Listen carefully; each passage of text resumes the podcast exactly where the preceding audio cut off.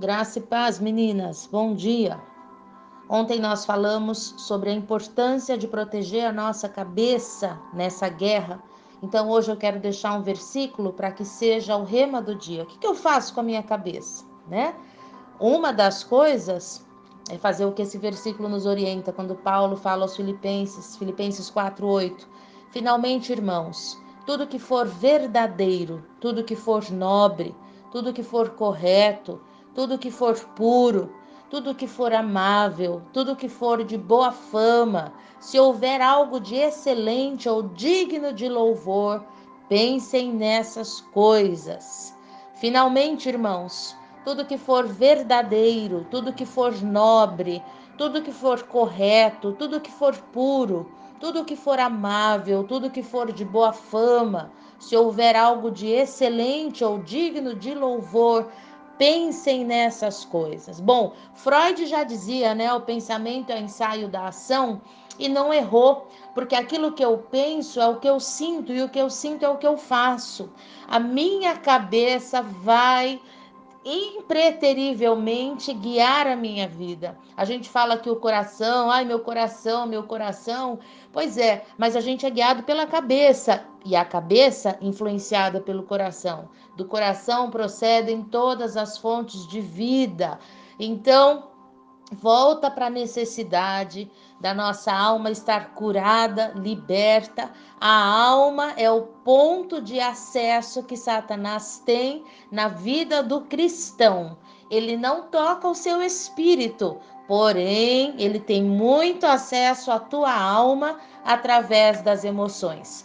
Essa não é uma palestra minha, eu, vou, eu não vou ficar falando porque o pastor dá um show nesse assunto quando ele fala sobre os lugares de operação de Satanás. Você vai receber essa palestra no sábado, na sexta-feira. Na sexta-feira. Como o diabo opera na vida de um cristão? Como assim? Como assim um cristão pode ficar endemoniado? Como assim um cristão pode ser tomado e dirigido por demônios? Pode? Pode. Né? Pode. Eu tenho uma. Eu sei que aqui no grupo a gente tem gente de tudo que é lugar, né? Batista tradicional, batista renovada, presbiteriana tradicional, presbiteriana renovada.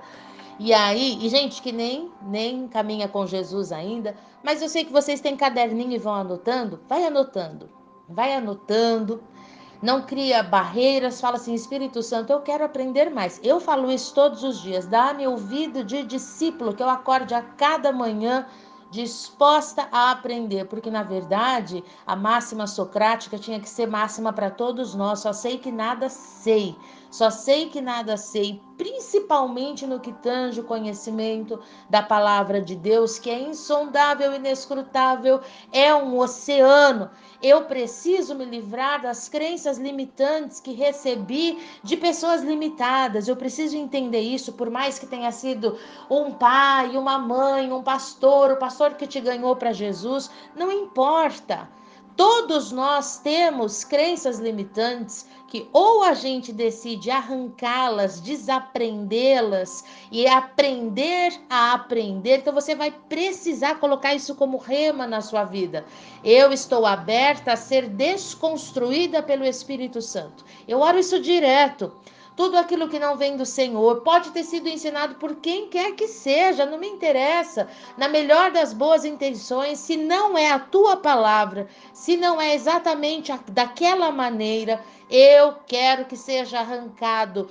Pode arrancar. Eu quero que o Senhor reconstrua, reedifique. Eu estou aberta a reaprender e eu quero aprender a aprender. Você sabe que só aprender é fácil. Ninguém tem problema em aprender. A dificuldade está em desaprender, desapegar, porque isso fala de orgulho. Muita gente tem orgulho daquilo que tem, daquilo que adquiriu com os anos. E uma coisa que você vai precisar saber é que a humildade é que vai te levar a um nível totalmente diferente no Senhor. É só com humildade de saber que tudo que a gente sabe é nada a gente vai precisar chegar naquela espiritualidade de Paulo, que disse: Miserável homem que sou. Paulo, que olhou, olha para Paulo no ápice da sua espiritualidade, falou: que eu sei é refúgio, é como cocô, não me interessa, é lixo, é nada. Eu e você vamos precisar descer do pedestal da nossa vida, no qual nós nunca deveríamos ter subido, mas subimos nós vamos precisar descer e reconhecer que não sabemos nada e que precisamos do Espírito Santo, que a nossa luz pode estar que a nossa luz não, que a lente pela qual estamos olhando pode estar equivocada. Talvez a gente precise mudar a lente. Quando você se acostuma com uma lente, pensa no seu óculos. Quando você se acostuma com uma lente, você já esquece da lente, você olha direto através dela. E porque você olha direto através dela, você esquece de julgá-la. Você vai precisar refletir sobre as lentes que você tem usado. Você vai precisar refletir sobre a maneira, o prisma pelo qual você tem olhado. E então você vai falar: Espírito Santo, eu quero fazer uma leitura sobrenatural da palavra de Deus. Ano passado, eu e meu marido lemos esse livro, Leia a Bíblia de maneira sobrenatural, com o autor assim Sobrenatural, John Piper. Maravilhoso, maravilhoso. Se você tiver a oportunidade, compre esse livro. Leia a Bíblia de maneira sobrenatural de John Piper. Uma maneira de você renovar a sua mente também é começando a ler coisas mais profundas, né? Tem muita literatura, muita, então você vai ter que escolher aquilo que você vai ler. Se você quer subir de nível, eu falo isso sempre para vocês, e vou até ser um pouco assim antiética, você vai parar de ler Joyce Meyer, você vai parar de ler Augusto Cury, você vai parar de ler esses, esses é, escritores, como posso falar assim, de maneira bem suave, que trazem a palavra de maneira tão simplista, mas tão simplista, mas tão simplista, que é aquele ruminado do ruminado do ruminado do ruminado, então só tem bagaço. Você precisa ir mais fundo, você pode ir a águas mais profundas, você deve cavar mais, você deve buscar mais, você precisa fazer leituras que desafiem o teu cérebro, que te deixem com dor de cabeça. Eu tô rindo porque eu me lembrei que eu li o livro A Fé na Era da, Raz... A Fé na Era da Razão, do Timothy Keller, e quase tive um, um treco. Um dia eu tive que tomar até um comprimido para dor de cabeça, porque a linguagem dele de altíssimo nível, né? O estilo de escrita é muito profundo. E eu estava lendo também pela terceira vez o impostor que vive em mim, do maravilhoso Bernard Manning também, que é filosófico, que é de doer a cabeça também, tentando entender o que, que ele está falando ali. Que livro maravilhoso, O Impostor que vive em mim. Você poderia ler esses livros. Você vai sentir um pouco de dor de cabeça ou não, né? Mas você vai forçar o seu cérebro a ir além e a descobrir em você as mentiras, porque nós nos auto-sabotamos e falamos tanto mentiras para nós mesmos e para os outros que acabamos acostumando. Então, nosso cérebro fica anestesiado. A maior guerra vai ser vencer esse torpor no seu cérebro, na sua mente. A maior guerra vai ser essa. Ontem eu falava sobre isso. Guarde a sua mente. E encerrei falando: quem controla a cabeça, controla o corpo. Então, quando essas situações vêm, quando nós falamos ontem de Davi, de saúde, no vale de Socó, naquela adversidade horrorosa, quando vêm as adversidades, quando vêm as situações é, inesperadas na nossa vida, nós somos expostos de tal maneira que a mentira que habita em nós ou a verdade é o que virá para fora. E é isso que nos causa um espantamento enorme, porque você estava tão certo de algo e aí vem aquela burdoada da vida e você fica sem chão e fala: "Ué, que que e agora, né? Quem que eu sou?" A gente normalmente, normalmente somos tentados, a, somos levados a perder a nossa identidade. O nosso tema para o mês de junho é justamente esse: identidade identidade. A gente vai levando tanta burdoada e vai esquecendo quem é. Quem é qual que, se, se temos voz ou não, quem é o nosso Deus. Nós vamos nos esquecendo que sozinhos realmente não podemos nada, mas nele podemos todas as coisas. Vamos esquecendo o nosso papel de ser voz profética, de sermos um povo que está nos lugares altos com Cristo em governo e não para ficar aqui rastejando e andando como miseráveis, apagando incêndio, vivendo, né, de maneira comum. Nós somos um povo sobrenatural, nós somos um povo que age no sobrenatural e precisamos estar atentos que estamos numa guerra constante a partir do momento que saímos das trevas para a sua maravilhosa luz. Você não vai entrar em batalha espiritual quando você começar a fazer a sua autolibertação. Não.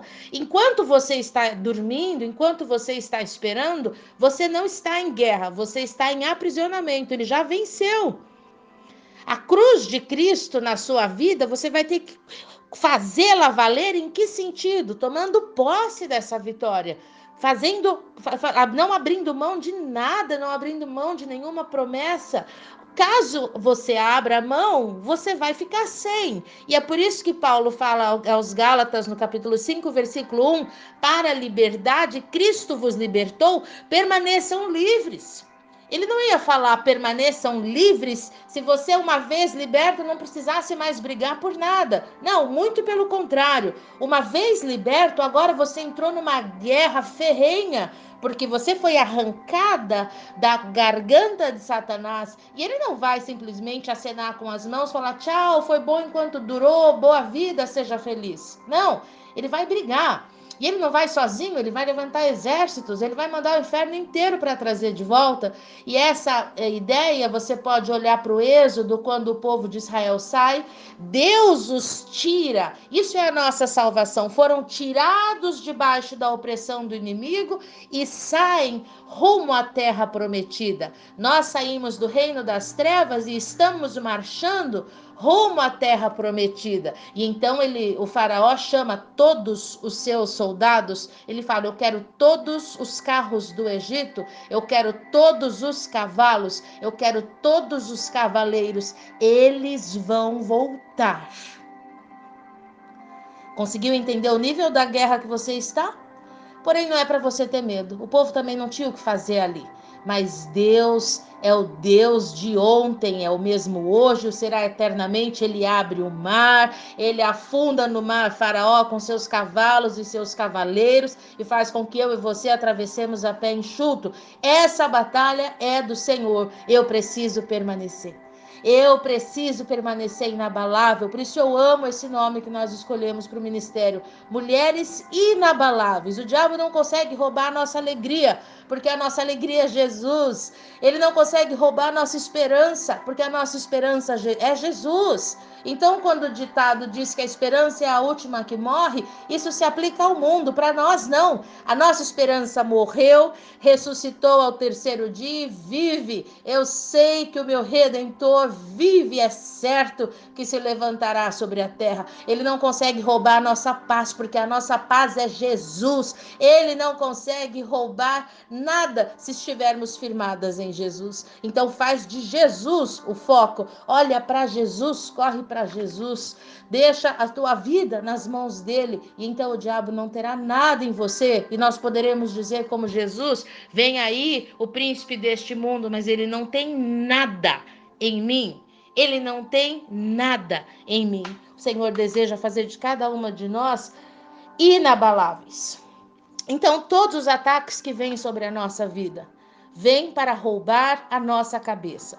Isso é algo que você precisa entender e guardar. A guerra é pela tua cabeça. E a cada ciclo da nossa vida sempre cairá uma cabeça. A cada ciclo da nossa vida sempre cairá uma cabeça, a sua ou a do teu inimigo. E eu estou falando de reino espiritual. Eu tenho orado sempre, eu falo para as meninas orarem aqui na igreja. Pai, ajuda-me a guardar a minha cabeça. Eu não quero perder a cabeça. Muitas vezes a gente libera essa frase: perdi a cabeça e fiz besteira. Ai, eu fiquei tão nervosa, não era eu. Ai, eu nem lembro. Olha, perdi o controle totalmente. Olha, foi mais forte do que eu. Se você perdeu o controle, quem que assumiu? E se causou tanto estrago, você concorda que não foi o Espírito Santo que assumiu? Eu jamais posso perder a cabeça. Eu jamais posso perder o controle e eu só vou conseguir isso se eu viver uma vida com o Espírito Santo sendo meu amigo, meu companheiro, meu ajudador. Pega esse sentido de cabeça, pega esse esse entendimento de que o diabo quer a tua cabeça e que a cada ciclo que passa, para você vencer este ciclo e passar para o outro lado, uma cabeça vai ter que cair. Se cair a sua, você fica no mesmo ciclo. Por isso que tem gente que vive nessa ciclicidade, que não é o que Deus tem para nós, porque ele tem plenitude, mas vive nesses ciclos de dor e nunca vence, porque está sem cabeça, está como uma mula sem cabeça.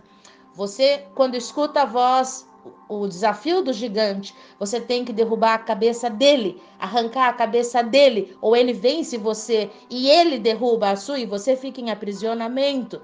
Como que você vence um gigante? Quando você escuta o desafio, pastora, mas como que eu vou escutar o desafio? Vai ser audível? Não. Pode até ser, mas não. Você vai saber qual é o desafio, quais são as coisas que você tem que vencer hoje. Qual é a primeira coisa que te impede hoje de romper? A preguiça, esse é o teu gigante. A procrastinação, esse é o teu gigante. Ai, a desorganização, a minha casa é um caos. Esse é o teu gigante. Olha para aquilo que tem te impedido de romper hoje e fala: chega, eu não vou mais suportar essa afronta. Essa afronta não é contra mim, é contra o Senhor. Eu declaro que hoje eu arranco a tua cabeça na autoridade do nome de Jesus. Eu não andarei mais em desgoverno, eu não andarei mais em caos. Todo caos é uma afronta direta contra Deus. Eu não andarei mais em confusão. Coloca isso no papel e viva isso, resista, permaneça e persista. Você só arranca e destrona um gigante, matando de inanição. Você vai arrancar a cabeça dele, não permitindo que ele se alimente mais do pecado, porque ele se alimenta da procrastinação, ele se alimenta da mentira, ele se alimenta da fofoca. Você arranca-o da sua vida, deixando que ele morra de fome. Eu vou encerrar pelos minutos que estão correndo mas eu queria que você ter, esse assunto com você pensando no seguinte: o diabo sempre ataca a cabeça. Quem é o cabeça na sua casa? Teu marido. Na sua vida, o diabo vai atacar a sua cabeça. Na sua família, os ataques vêm primeiramente no cabeça, porque ele sabe que se ele ferir o cabeça, se ele paralisar o cabeça, você está sujeita, você e sua casa, a todas as intempéries do reino espiritual. Então, você tem uma função grande como atalaia, proteger o cabeça e proteger a sua cabeça. Amém? Deus te abençoe. Fique na paz em nome de Jesus.